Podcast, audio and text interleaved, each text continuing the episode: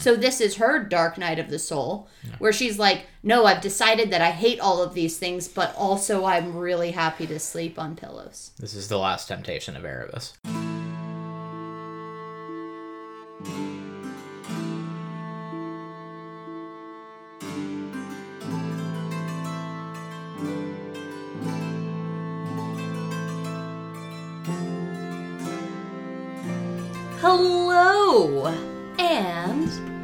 Welcome to Chronically Narnia, a podcast in which my co host and I discuss the Chronicles of Narnia chapter by chapter. And today we are discussing The Horse and His Boy, chapter 7, titled Aravis in Tashbaan.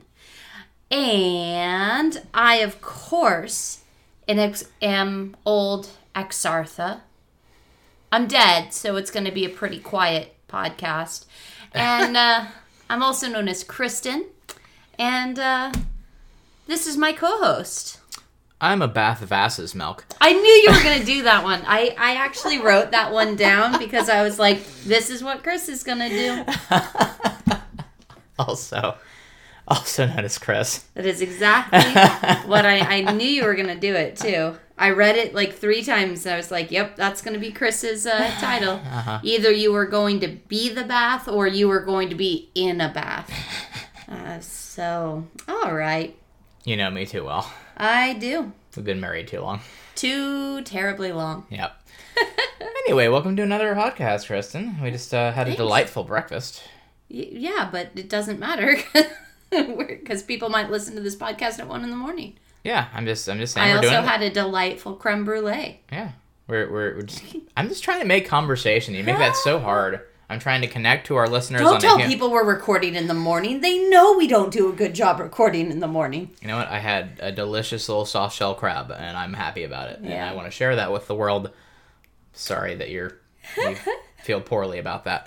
Um. Anyway, so Don't time bound this episode. so we're talking about chapter seven today. Chapter we 7. we figure out why Erebus isn't at the tombs with the horses. Why not? And why the horses are at the tombs what kind at all. what kind of trouble that she got into. Uh, Trouble. yeah, knew that girl was trouble. Uh, anyway, let's jump right into it since we're you know have kind of a time constraint this morning. Uh, why don't we go ahead and do our summaries? All right. So when we read the chapters, we summarize them. We pull about five sentences out of the chapter each in an attempt to summarize the plot of the chapter. And using the, the chapter's own words, we like to try to challenge ourselves. So, Chris, why don't you go ahead and go first? Because I didn't actually order my sentences yet. I forgot that I haven't put them. I've written them all down. I just haven't decided on a firm order. You were just too distracted with those potatoes you had. They were so good. they were good potatoes. Anyway, so here are my sentences. When Aravis saw Shasta hurried away by the Narnians and found herself alone with two horses who, very wisely, wouldn't say a word, she never lost her head, even for a moment. Without a second's delay, Aravis let go of the horses, caught the edge of the litter, swung herself up beside Lasaraleen, and whispered furiously in her ear. In the end, however, Aravis managed to make her friend believe she was in earnest and even discuss plans. They went in, drew the door softly behind them, and found themselves in pitch darkness. But my poor nerves! And then came the most terrible noise they could have heard at that moment the noise of the door opening. Ooh. okay. All right. All right. Mm-hmm. So, Have you ordered your sentences yet, or do I need to buy time and, you know, chat about the weather? I have ordered my sentences. It's supposed to be really hot today. it is supposed to be really hot today. 95 degrees. And you want to take away the car, my one escape to freedom. Mm-hmm. All right. so, here we go. Mm-hmm. Thank you for reading yours. I think we only share one sentence in common. Ooh. Um, I do like the way that you left that on a like the door opened. Mm-hmm. A little cliffhanger thing. Yeah, I like that. I was much less um, clever with my pacing. So here's my sentences. Go for it.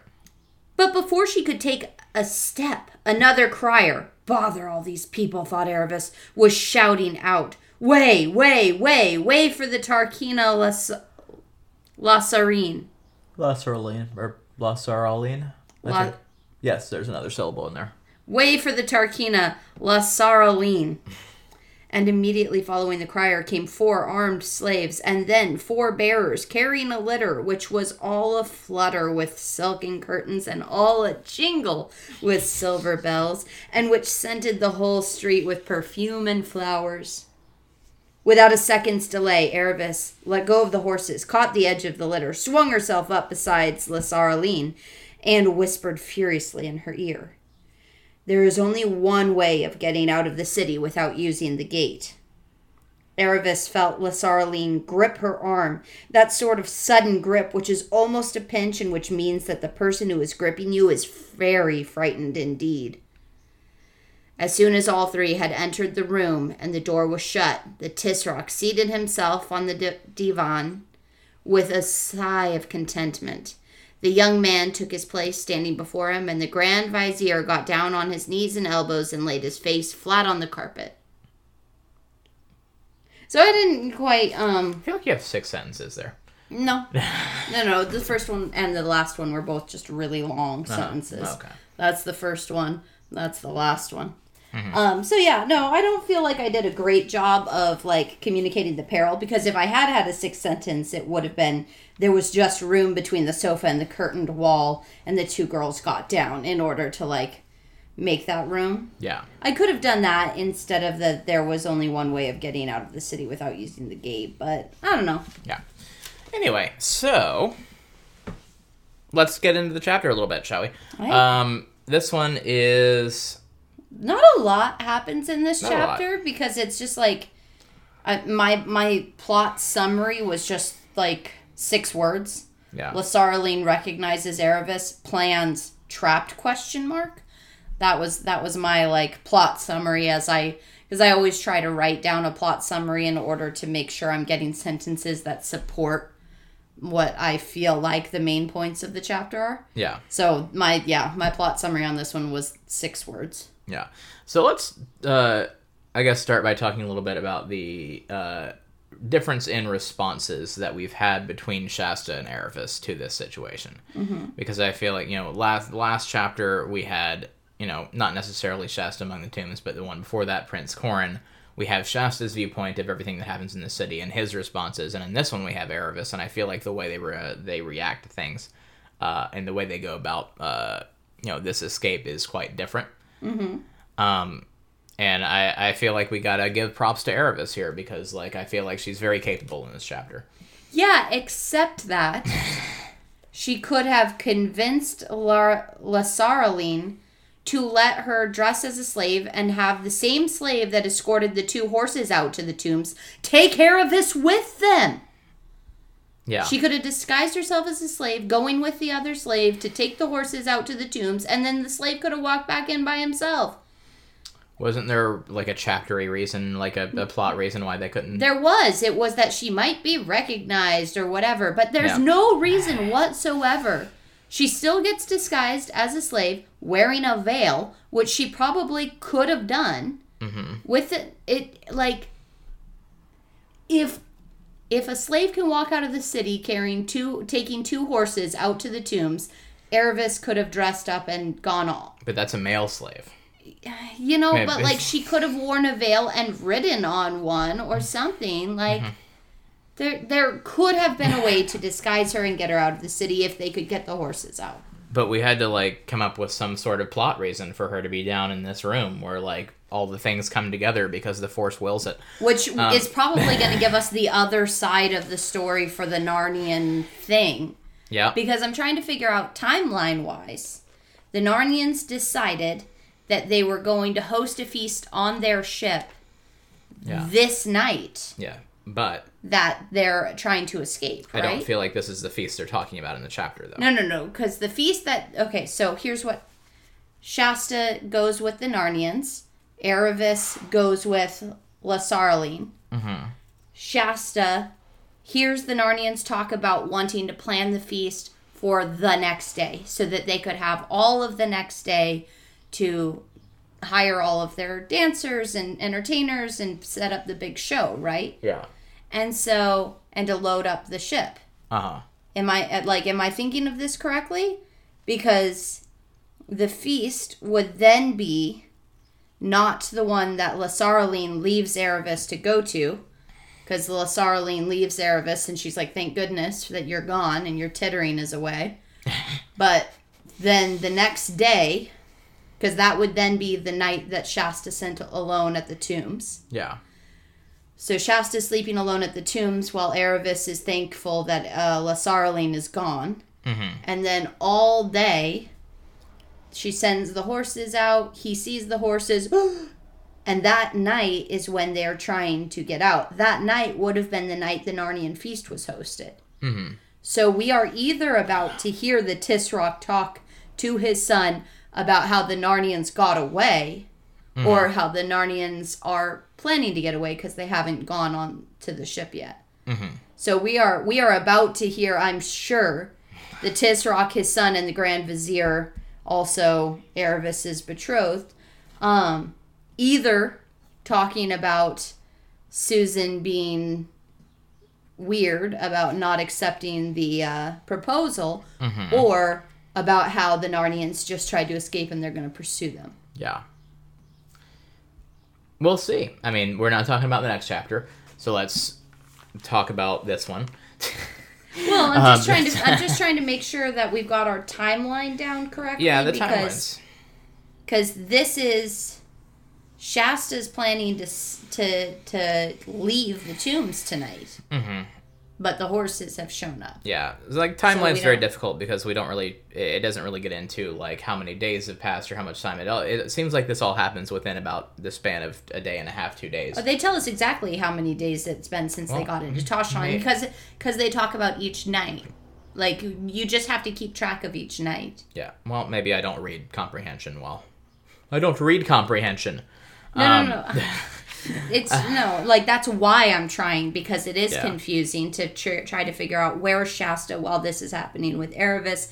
How come this much time is passing for like Aravis spends an entire day being like, well, we could, and she doesn't just leave the way that she had originally planned to leave. Mhm. It's like, well, why didn't you just leave the way you originally planned to leave? Yeah. Like it, it, it makes no difference if you walk out with Hwin while you're disguised as a slave, or if you and Shasta walk out with Hwin and Bree Mhm. like you had originally planned to. Like she spent an entire day sitting on a pillow in Lasaraleen's rooms because she wanted to. Like Mm-hmm. Because she thought Lasaraleen was reliable enough to get her out a different way. I mean, they're old friends. Yeah, but she's trying to not go out the city gate. Yeah. Like Lasaraleen is trying to get her out a different way without using the city gate. Because Aravis is like convinced that now that her father's in town, she's going to get caught. Yeah. You seem very frustrated by this. Chapter. I'm very frustrated by the fact that she didn't just walk out of the city. Yeah. Uh, well, let's let's talk about Lasarline a little bit because we meet a new character in this chapter. Yes. we said her name several times, probably the wrong way. Uh, but this is a character who is uh, kind of a foil or uh, you know in opposition to Aravis as a character. Yes, this Um, is the one who like likes her her dolls and her pretty jewelry and her Yeah, is is it's a girly girl. It's like a girl who's into girl things and dresses and like you know talk of engagements and parties and all her these litter kind of with things. silken curtains a flutter and silver bells a jingle. Uh-huh. You just really wanted to use the word a jingle, which is why you put that sentence in. Yes, I like to flutter and a jingle. you? You should have introduced yourself that way. I'm a flutter and a jingle. Ooh. Um. Anyway, I feel like there's a lot of uh kind of judgment here where this is like Lasaraleen is painted in such a way where like she's dumb. Yeah, oh yeah, She- she's that she- dumb she's- girl who likes girl things. She's dumb and ditzy and like I feel like this is Lewis just passing judgment on what a woman should be. See, but at the same time, it's very much like I think that I think that he's giving I think he's giving permission to little girls to think that girl things are dumb. Yeah. Because this woman is uh, a Lasarline is absolutely like a girl's girl and like that's okay. Like you can do that. That can be what you want to be and what you want to do and you can take pride in the fact that like she's got good points about their culture like it would have been really really really good for Aravis to marry the person who's becoming the grand vizier. Like, this guy's really up and coming, and she would have been really well off and well cared for. Uh-huh. Like, She just had to you be a- even get to see how well cared for Lasarline is. She gets to have no cares in the world, and like, this is Aravis coming face to face with the reality of everything she is actually giving up. Mm-hmm. So this is her dark night of the soul, where she's like, "No, I've decided that I hate all of these things, but also I'm really happy to sleep on pillows." This is the last temptation of Aravis. I think it might be. like I honestly think that it might be. I think that, you know, we had Shasta face the the tombs as this like revelatory character thing. And this is this is Aravis's chance to give up on this. Like her proposed husband is there, her father is there, her friend is there, trying to convince her all of them like all of them would be, but her friend is trying to convince her that she doesn't want to give up this life. Uh huh. And like she's saying, why would you go with a peasant boy? Why would you go to Narnia? Like she even says, like, When we get there, I'll be nobody just like him. well, yes, that's what Aravis says, but La, Lasarline wanted to go. Um, it was telling Aravis that Narnia was a country of perpetual snow and ice, inhabited by demons and sorcerers, and sh- and that Aravis was mad to think of going there. Um, and so it's just like Lasarline. It like this is the test of Aravis's resolve, Mm-hmm. I guess. Like that's what this feels like because it was easy enough for Aravis to run away when she because like Aravis's first response to her life of potential marriage to this man was suicide. Yeah. And then when Hwin stopped her and stepped in, she Aravis decided to run away to Narnia because this was the only other option given to her. Uh huh. But now, like, she's actually seen what her life would be like with these parties and this, Yeah. the, the gems and the pillows and the slaves and being able to well care for the horses and the best stables and all of this. Uh huh. And Lasarline's telling her all of the terrible things about the place she's trying to run away to. So I think, yeah, I mean, it's a test of Aravis's resolve, but I think the fact that Aravis doesn't just continue on out of the city Yeah. in the original plan, I think a lot of that is her resolve wavering or something. I don't know. Yeah. I mean, like maybe it's not. Maybe I'm just reading something into it that I I want to see in Aravis, but like Yeah. So like the the test of both of our main characters is a test against you know selfishness basically, where you know Shasta goes to the tombs, he's alone, he's just like, hey, I could go on without them, like it would be safer, like I could go on cross the desert, like get away from the city. And he has to face that and be like, no, I'm waiting here. I'm facing whatever's in the tombs. I'm facing getting caught to wait here for the rest of the party and he has to not be selfish. And then Aravis here in this chapter has to say, "Oh, I'm giving up all of these like great and luxurious things I could have because I made a promise, and I told them I'd go." maybe And they're both, it know, may be a parallel Yeah. kind of battle, but also at the same time, Shasta did decide to go on by himself. The only Hmm. reason that he's not left yet is because Hwin and Bree showed up, yeah. and we don't know what's happened in that situation yet. Maybe we'll find out next chapter. Maybe we won't. I don't know. The next chapter is titled "In the House of the Tisroc." Yeah, but it's so Lewis. That doesn't mean anything. The chapter titles don't matter. Um, so yeah, we we meet Lasarline, very like ditzy, uh, you know, would be blonde if she was white, probably character. Uh, wow, wow, just passing judgment on all blonde people. uh, for those who don't know, listening to the podcast, Kristen is not blonde. Just making making sure that uh, we we cover that base. Um, and so they come up with this plan. Like she talks to Lasarline, Love the fact she has a pet monkey. By the way, it's great. Um, doesn't. Yeah. Is over that monkey like the moment she sees it. Yeah. Um, and you know, we hear the gossip and we talk about like what's going on in the city a little bit, and we know we like we hear news and things going on, and we come up with a plan, like as you said, as convoluted as it is, to get Aravis out of the city.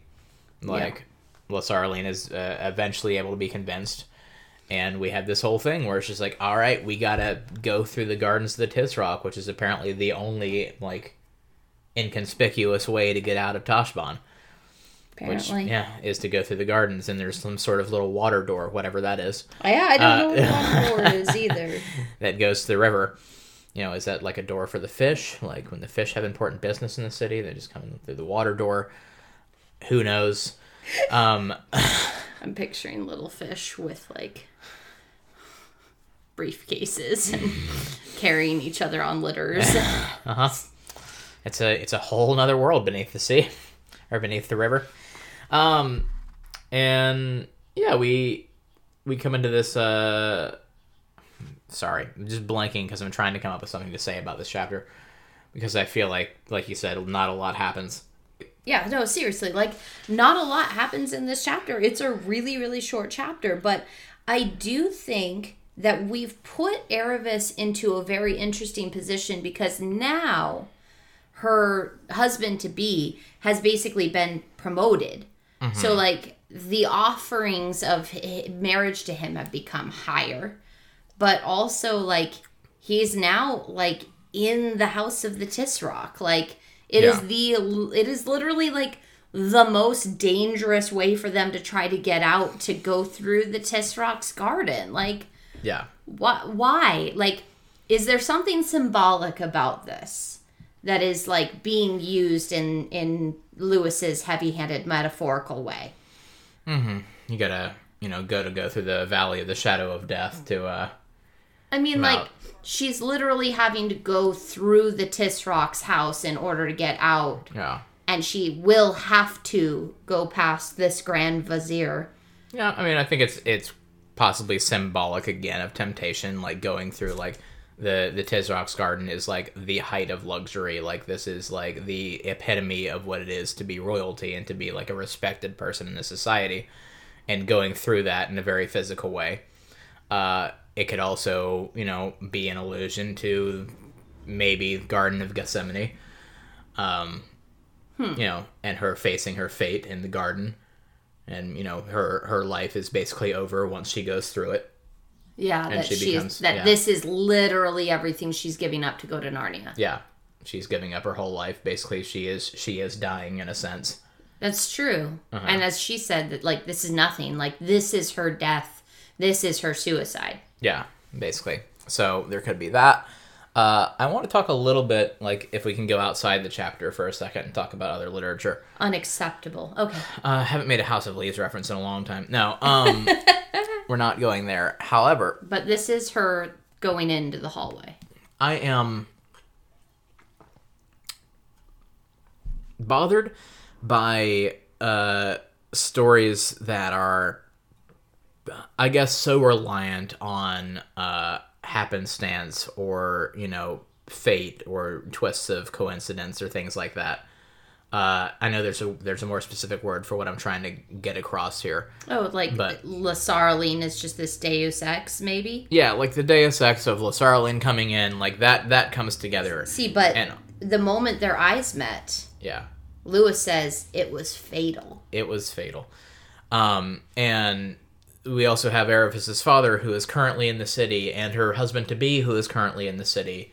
And like we, you know, they just so happen on the their their escape out through the gardens, they happen to hide in a room that is occupied by all these people and the Tisroc and her husband, and like Well, and Shasta just happens to look like Prince Corin and happens to have been brought in and happens to hear the plans of the Narnians. And so, Yeah, and I feel like it's all very like yeah, some of this stuff has to happen for there to be plot, but it's also all very like hand wavy and it relies on a crutch. Like if you if you go through and look at any of the Star Wars stories and movies or books or whatever, like you have so many things that are, you know, not just coincidence that happen that put major players in the same place at the same time. Yeah. And it's you know it's all like oh hey we're gonna wave that away and say it's the force making this happen and the force wills you know things to happen in a certain way Well, maybe all of this is Aslan. yeah and that's what i'm saying like here you have to have the crutch of being like oh and yeah there's this godlike figure who is in the background possibly pulling strings and making all this happen Maybe it's really not a monkey. Maybe it's actually a cat and it's Hmm. Aslan. and i feel like i don't want to make a sweeping statement and say sorry not a monkey um i don't want to make a sleepy uh, a sleepy statement A sleepy swe- statement. a sweeping statement and say that it's lazy writing because it happens so much i think it's easy writing and i think a lot of stories which Well, I mean, there's there's so many stories that can't happen without Yeah. this kind, and like the amount of extra effort to explain things. Like yeah you do, like Aravis sent a letter to her father that said that the Grand Vizier basically kidnapped her and married her. yeah and then the grand the, the guy became grand vizier so if if Aravis's father still hasn't talked to him Tashbaan would be the most logical place for him because he did just get promoted and Aravis's father might be coming to to deliver the dowry or whatever Yeah. I I think what bothers me about it is that it's really easy to slip into uh, your characters not becoming their own people and not becoming, you know, having free agency and rather just being basically set pieces that get moved around. I mean, but that's what Luke Skywalker is for the entire first film, at Yeah. least. He is just someone who happens to be in the middle of this, and we're seeing it through his eyes. That's a storytelling mode. Yeah. That is a way of telling a story for the reader to be able to be there with a character who's caught up in events that are bigger than them. Yeah. And like that that is a valid storytelling mode. I mean, it's different from what we've seen in um I was going to say it's different from what we've seen in the other two books, but like in The Magician's Nephew, we have um a, a kidnapping force that has forced the children into a situation. And then the children take an active role in what they do. They explore and things like that. And they cause mayhem and bring, Mayhem. may, bring the witch back to the world and stuff like that. Yeah. and are then they're just standing there watching Narnia be created because it's the position they put themselves in when they jumped into the pool Yeah. we then also have like the idea uh, in the lion the witch and the wardrobe of curious exploring children having a door that only sometimes works. And so sometimes they can get somewhere and sometimes they can't but once they get there they're kind of just dragged uh, like they make the decision to do the right thing for mr tumnus and they are then dragged along by that decision. So this isn't like it's something that um Lewis is relying on. Yeah. This is this is the first of these stories that we've read that has completely got us. You know, we have, Yeah. I'm but I mean, we also have Shasta made the decision to go on this adventure with Bree, and now we have just got this um situation they stumbled into. Yeah. Like, Yeah, like I, I fully acknowledge like some of that has to happen. I just feel like you know at times you could do small tweaks to make it seem like more of a you know an active choice by the characters. Like you know you could have Aravis in the city hearing somebody talk about you know the Tarkheena Larsarline coming in and her deciding to go seek her out because you know she's an old friend. She's like, yeah, all right, but this is why option. would Aravis seek out Lasarline? She's ditzy and frustrating and annoying and an example of everything Aravis doesn't want to be. yeah, Like she, like Aravis remembers immediately why she doesn't like Lasarline. Yeah. I don't know. I just, you know, I like it. I really like stories and plot lines that kind of play around with this idea a little bit of like, you know, fate not being such an ever present thing. Oh, but see, it was fatal. It wasn't deadly. It was fate. Yeah.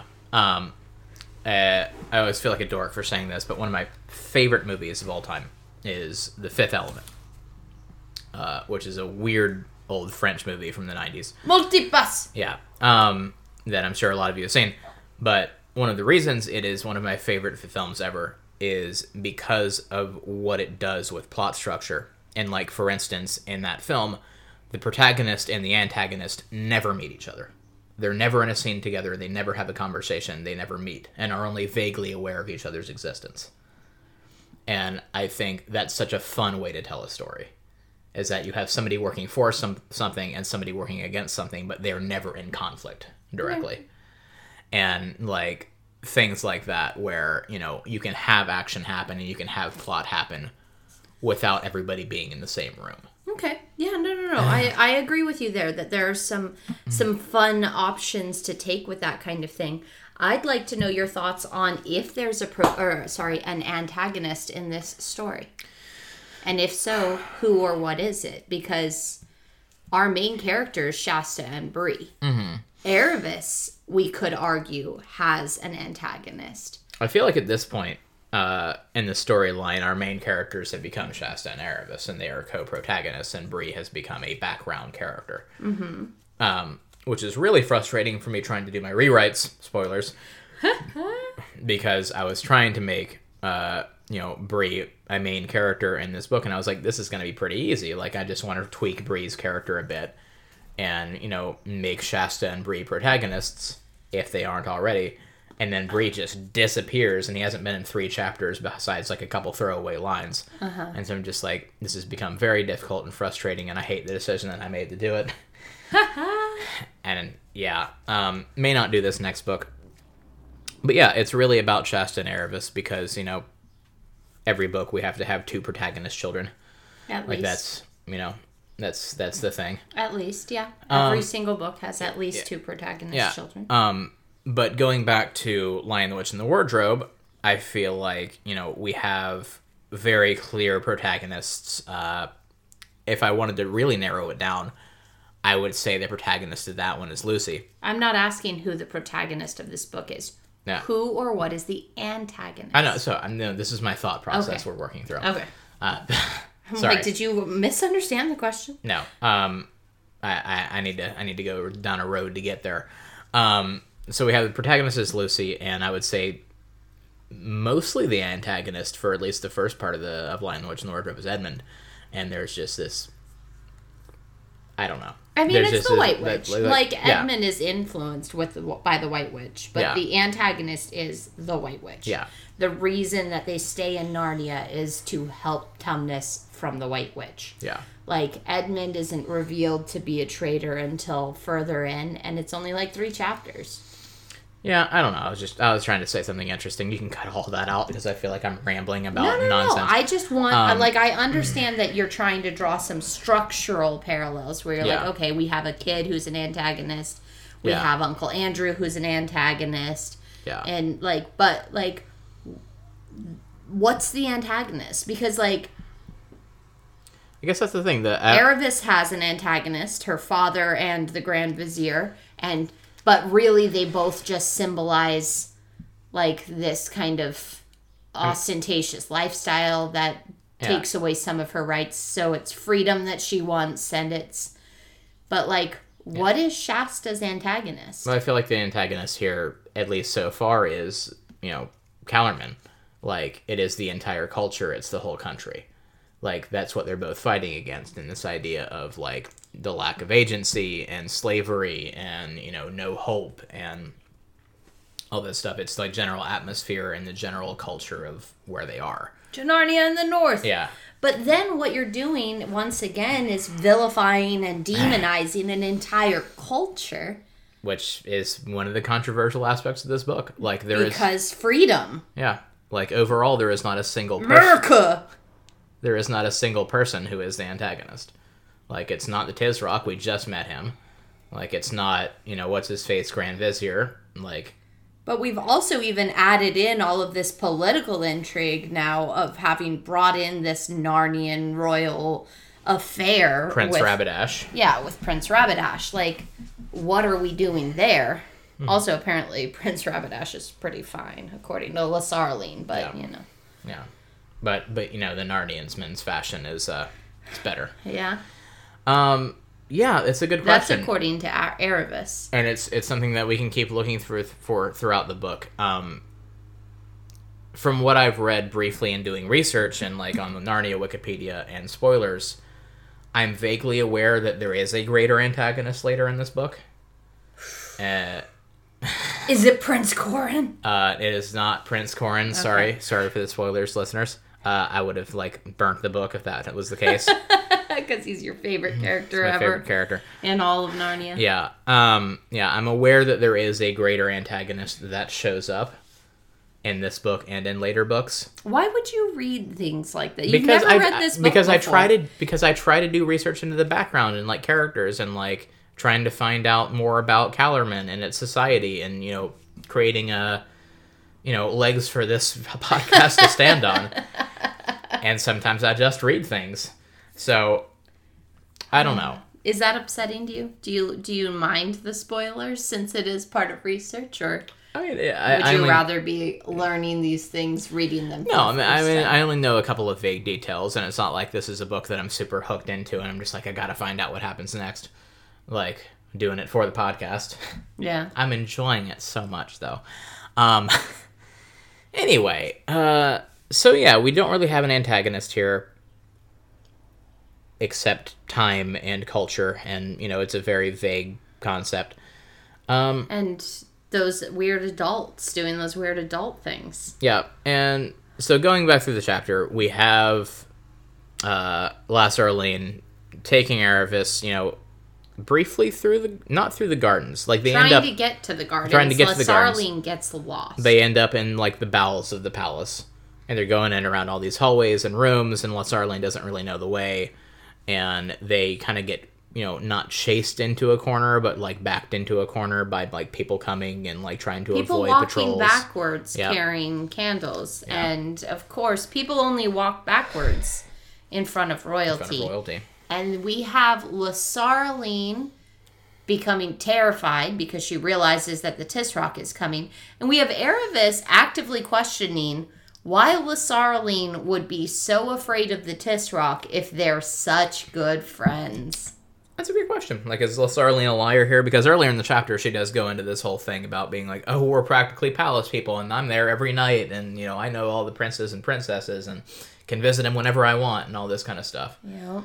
So, like, is she just full of it, and she's just like, you know, She might be. I mean, she might have taken this tiny bit of, of like freedom she felt being invited to the palace once and then just run with it. Like, she's like, nope, I am palace people now. yeah. I don't know. Uh, I mean, we don't really. we don't really know anything about her husband at all. Like, We also don't know like it's been well established within this culture that, like, she is basically nothing without her husband, and yet we know nothing about her husband. Yeah, we also don't really know how old she is. Like, we can assume she's around the same age as Aravis, maybe. Yeah. Like it's a you know they were it says something like they were close like in in a similar way to if they had gone to school together, but they didn't. Yeah, they were just lived in some of the same houses so- and went to some of the same parties. So. Yeah, so I'm just picturing Lasaraleen as maybe like slightly older, like 17, 18, something like that. Yeah. Um, but But she's getting really known for her silly games for and her, tricks. she's she's a jokester. Yeah, she's got those goofs. Uh, so yeah, they they kind of get back into a corner and into a dark room where they hide behind a couch and like. Apparently, this is a really small couch because like a twelve year old can't fit behind it all the way. Uh, Two, two. Yeah. It's like I'm I'm just saying like I'm trying to figure I'm trying to figure out a way that we both in a situation could not both hide behind a couch successfully. I mean, I'm I'm like- actively looking at a love seat that we could both yeah, hide we both behind. easily and we're like grown adults. Yeah. And so I'm trying like this is more like a chair situation. yeah, it probably is. Um, the Tisroc sits down on it, and it's described as a as a divan, a D I V A N. yeah. Can you look that up real quick for me and I- tell me what that is? I can in fact. Okay. Okay. So a divan is uh kind of like a daybed, like a little like one of those type things. Okay, so it's more like kind of a, a chaise lounge. Yes, a chaise lounge, a thing. daybed, like maybe a maybe the kind of thing you're picturing when you think of going to a psychologist. Yeah, that So there you go. That's the best way to describe it. So yeah, that makes sense that they could only one of them could hide behind it effectively with these kind of designs that I'm looking at. Yeah, but very low backed. yeah. Mm-hmm. Or no back at all, just some armrests are also options. Yeah. So I don't know. I I'm looking at lots of different images here, and it's a wide range of styles, but Yeah. does make sense that they they might have a trouble hiding behind two two people behind it. Yeah.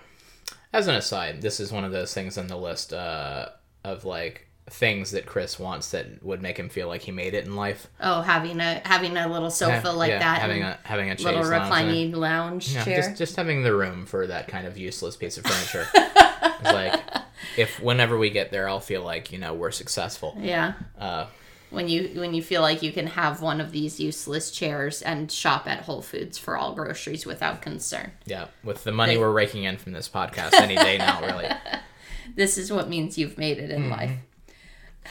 this is all you want out of life. So yeah, they're hiding behind this thing not very well. Like Lasaraleen's not being helpful here, and she's like pinching and shoving and being scared for her own life. And She's like, not also really- not doing the thing like if if Aravis gets caught, I'm caught. Yeah, Like she's not registering this in any way, shape, or form. not at all. And yeah.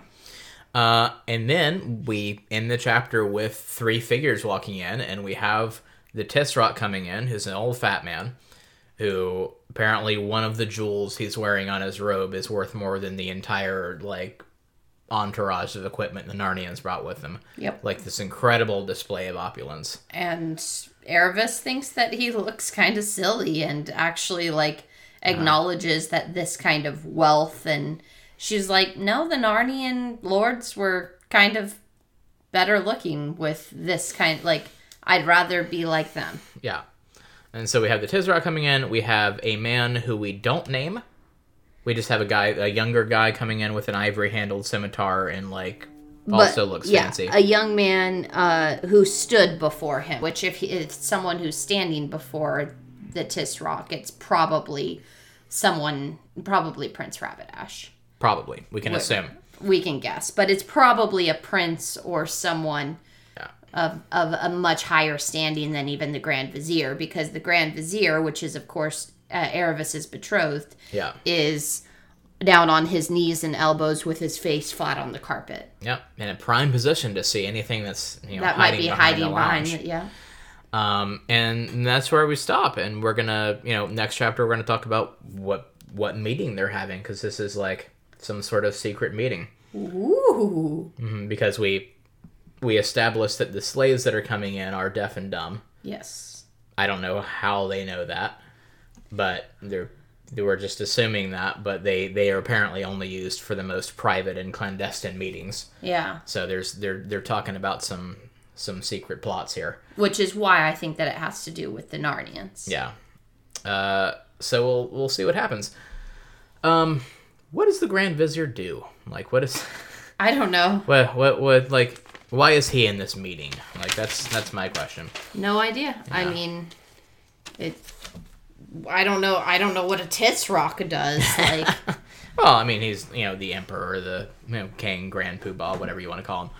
But like, the, yeah, the Grand Vizier is just someone who can come in and bow before him. he's a he's a yes man. Uh, I don't know. Don't know. Yes, Tisroc. May you live forever. But old Axartha was the previous Grand Vizier, and then he died. So Yeah, don't know. hardly knew him. Yeah. Um, All right. well, That's me. Um, Is there anything else we want to get into? There's there's one thing I do want to mention here that um, because we can't get away without doing a little bit of Lewis bashing, and talking about this chapter has made me appreciate more of the book. Like I feel like there is a lot of symbolism here. I feel like there's a lot to be said, like we did for the temptations of Shasta and Aravis and their development as characters. Like the character development in this book has gone much much better than any of the previous ones. The t- other two we've read, I feel like yep. like in the last one we had edmund get a redemption story but i feel like that's just a, a heel turn in a moment and that's not real character development and none of the other kids really get anywhere like here we have characters who are actually growing and changing and realizing things about themselves and it's very much a coming of age story uh, which i think are fun and i like a lot of them so i'm appreciating that And also in this chapter, Lewis not once jumps in and breaks the fourth wall. Yeah. So good job. Kudos. However, there is this one line that I really just had an issue with. And I'll read it here. All right, darling, said Lasaraleen in her lazy voice. Here, two of you take the Tarkheena's horses. Parentheses. This was to the slaves. And this just bothered me so much. Because I'm just like, I've, I've never read You're a. just looking for stuff no, no, to no, be no, no. mad at now. No, I'm not looking for stuff to be mad at. Like I, it's just there's so many ways to do that that don't involve you just jumping in and being like, oh no, the the character was talking to these two other characters. Like there's so many ways to write that that don't involve you like spelling it out. I mean, you And I- also didn't have to say anything at all. She's obviously not talking to Aravis Yes. when she starts the sentence Yeah, with two of you. like yeah. you didn't even have to make that a point. Okay, but like, did it remove you from the story? It did not. I just, I just, it's just an example of like, I, I have read m- more of Lewis's literature. I know he knows how to write things and effectively communicate ideas. And so when he does things like this, I'm just like, what are you thinking, Clive? like, Jack. Call him Jack. are we, are we that close with him? I don't know. Yeah. So that was my, that was my one big gripe with this chapter was that line. Uh, and you know, yours was about the entire plot, but oh well.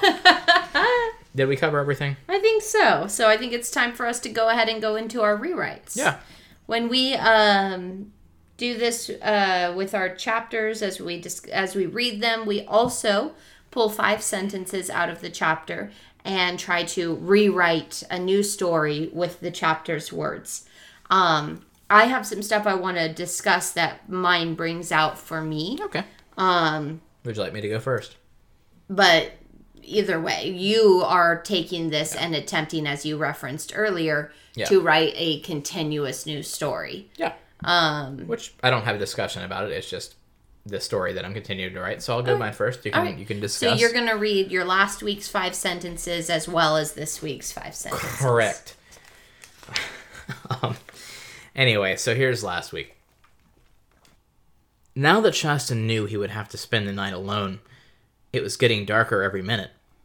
He began to like the look of this place less and less. He was wakened suddenly by a noise he had never heard before. Then his heart gave a great leap, for he recognized them as Bree and Hwin.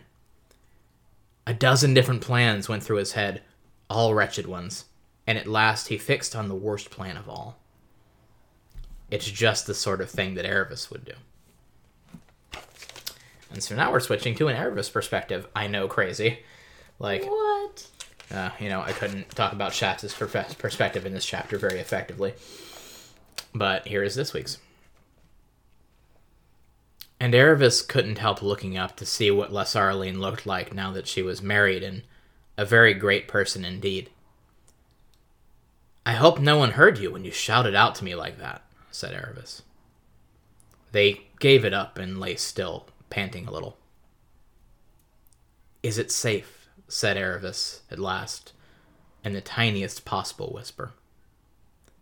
It was fatal. Okay, okay. You used two of the same sentences I used in my rewrite. Oh my gosh.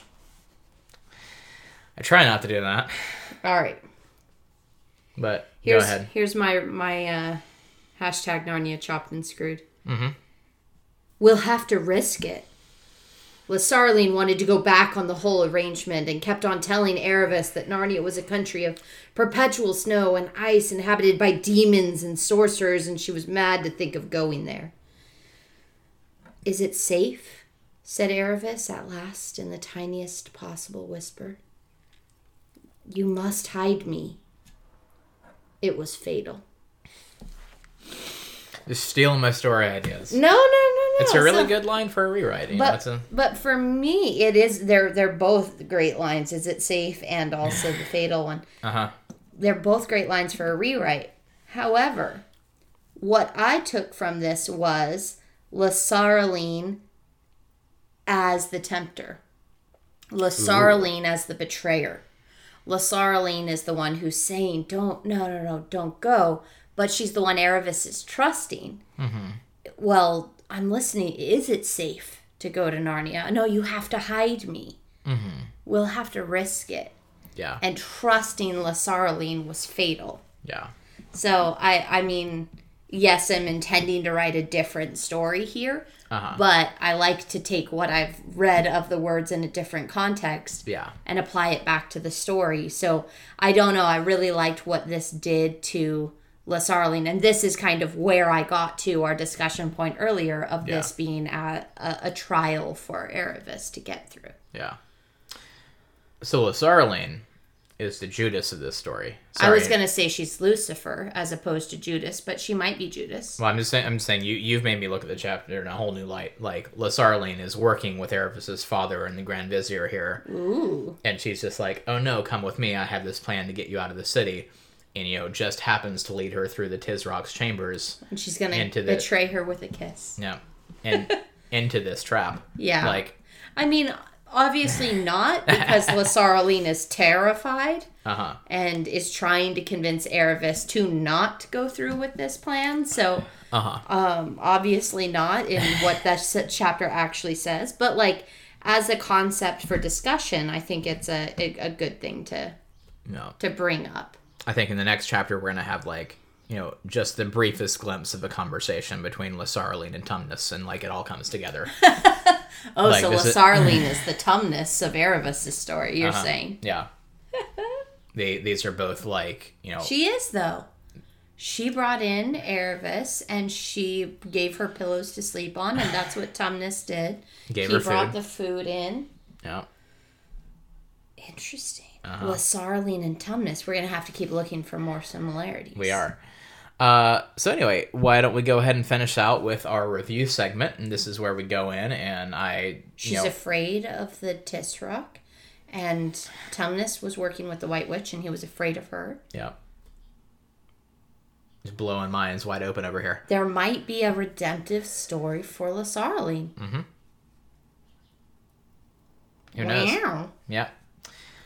Anyway, um, so we always end the podcast with our last segment, uh, where we take the chapter and review it and just say, "Hey, was this a Sum good chapter or not?" Sum up, talk Closing about thoughts. it, closing arguments, and we always rate it, or at least I always rate it on a scale from one to five uh, stars, which are I was gonna say tubs of ass's milk, um, but we could go with something like uh, bags of the best oats in Tashbaan. oh yeah, I we didn't even mention how Bree is a total oat snob, and he's Yep. just like, he's like, oh well, if your friend's husband is paying the uh, the stable keeper for the best oats, he's being cheated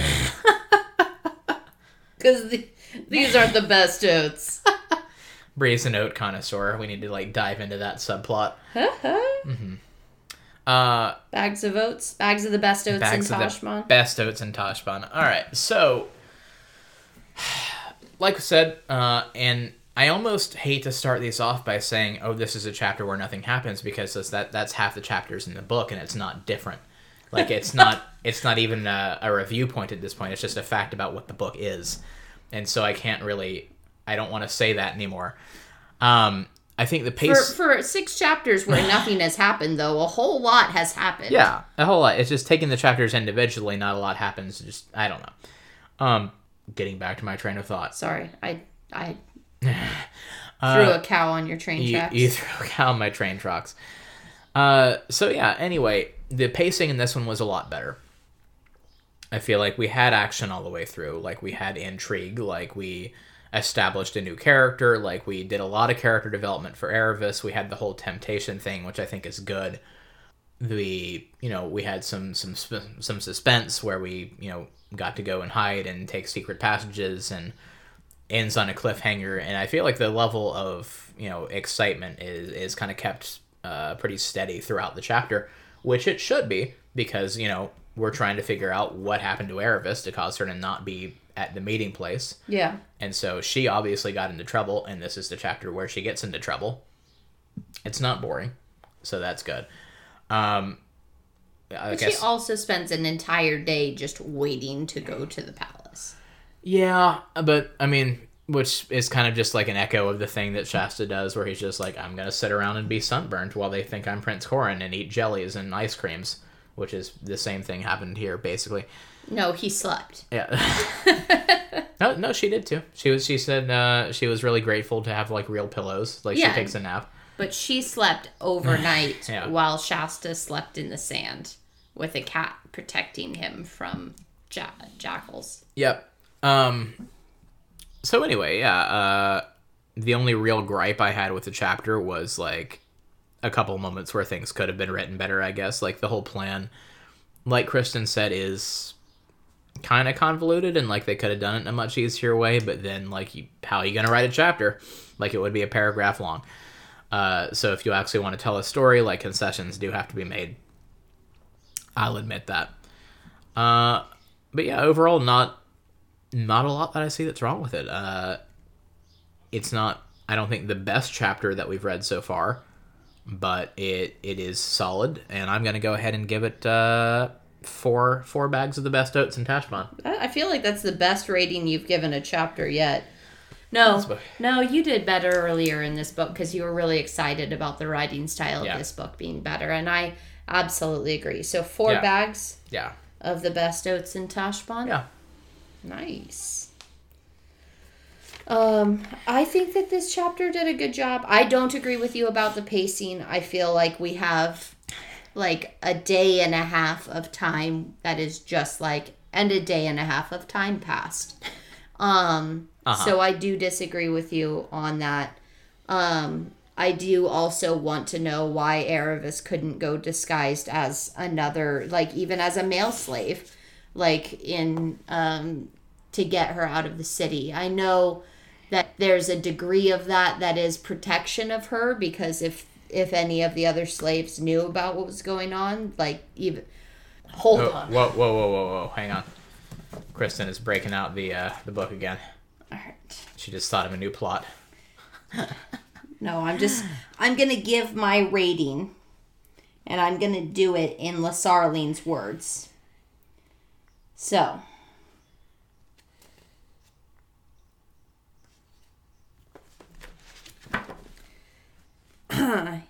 Here is my my rating of the chapter. Go for it. Sorry, darling. It had gone right out of my head, said Lasaraleen. Here, all of you, and you, doorkeeper. No one is to be let out of the house today, and anyone I catch talking about this young lady will be first beaten to death, and then burned alive, and after that be kept on bread and water for six weeks. There. And that is my rating of the chapter. I mean, that's a very scathing review. Like that sounds very negative compared to mine. It will be beaten to death Wow. and then burned alive mm-hmm. and then kept on bread and water for six weeks. Whew. There. That's a rough one. No, I really liked this chapter a lot. Um, I I don't agree with you about the pacing. I think the pacing was a struggle. Uh-huh. Um, I do have an annoyance with the fact that we didn't come up with an actually like reasonable escape attempt.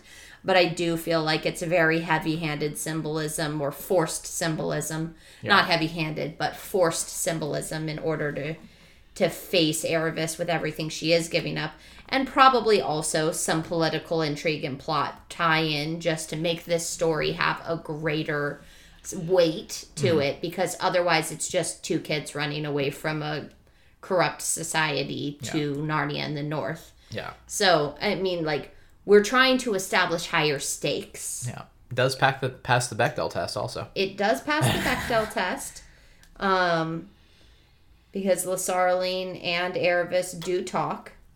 They talk a lot about other people, or Lasaraleen does talk a lot about other people, but they do make a plan to get out. So Uh-huh. yes, Bechdel test. Second time this chapter has pa- or this book has passed the Bechdel test. So Yep. yeah, no, I mean, I definitely give it a better review, but I just wanted to read that sentence because it's such a profoundly absurd uh, threat from Lasaraleen to all of her staff Yeah. that she's going to start by killing them, then burning them alive, and then keeping them on bread and water. Yep. It's like, It's hardcore. Uh, anyway, you want to check this out, Kristen? Uh, sure. Thank you so much for listening today. Uh, if you are interested in following us on Facebook or Instagram, we are there at Chronically Podcast, or you can follow us on Twitter at Chronically Pod. Um, And then if you want to email us, you can email us at chronicallypodcast at gmail.com. We would really appreciate uh, your rewrites, your thoughts, your summaries, your fan art of the back of a sofa. Yep. And um, uh, until next time, don't drug your maid. And don't forget to wipe your sword.